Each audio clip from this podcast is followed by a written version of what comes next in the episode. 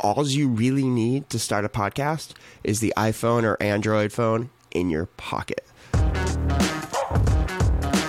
What is going on, everybody? Welcome back to the Business As You Podcast. I'm your host, Braxton Curtis, and good morning. It is February 15th, 6:19 a.m. We got a little bit of a late start this morning, but you know what? We still showed up.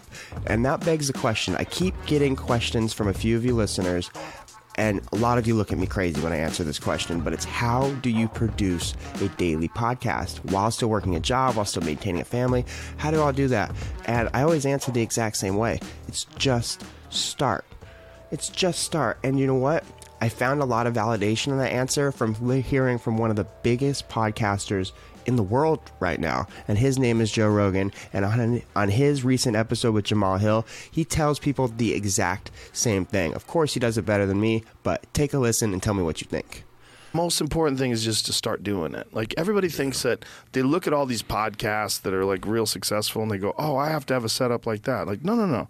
Just gotta you set a fucking iPhone up in front of you on a table, you know, and just talk to it. Just talk into it. You could just do it on Instagram.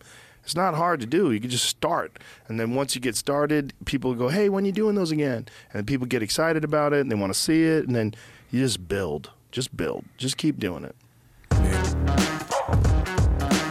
So now you've heard it from not just me, somebody that's 3 months into their podcast, someone that's maintaining about 1,000 downloads or so, and you've heard it from the biggest podcaster in the world. The trick to this game is to just start and to not be afraid of just starting.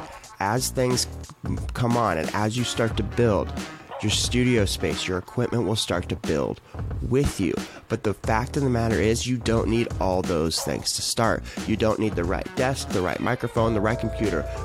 All you really need to start a podcast is the iPhone or Android phone in your pocket.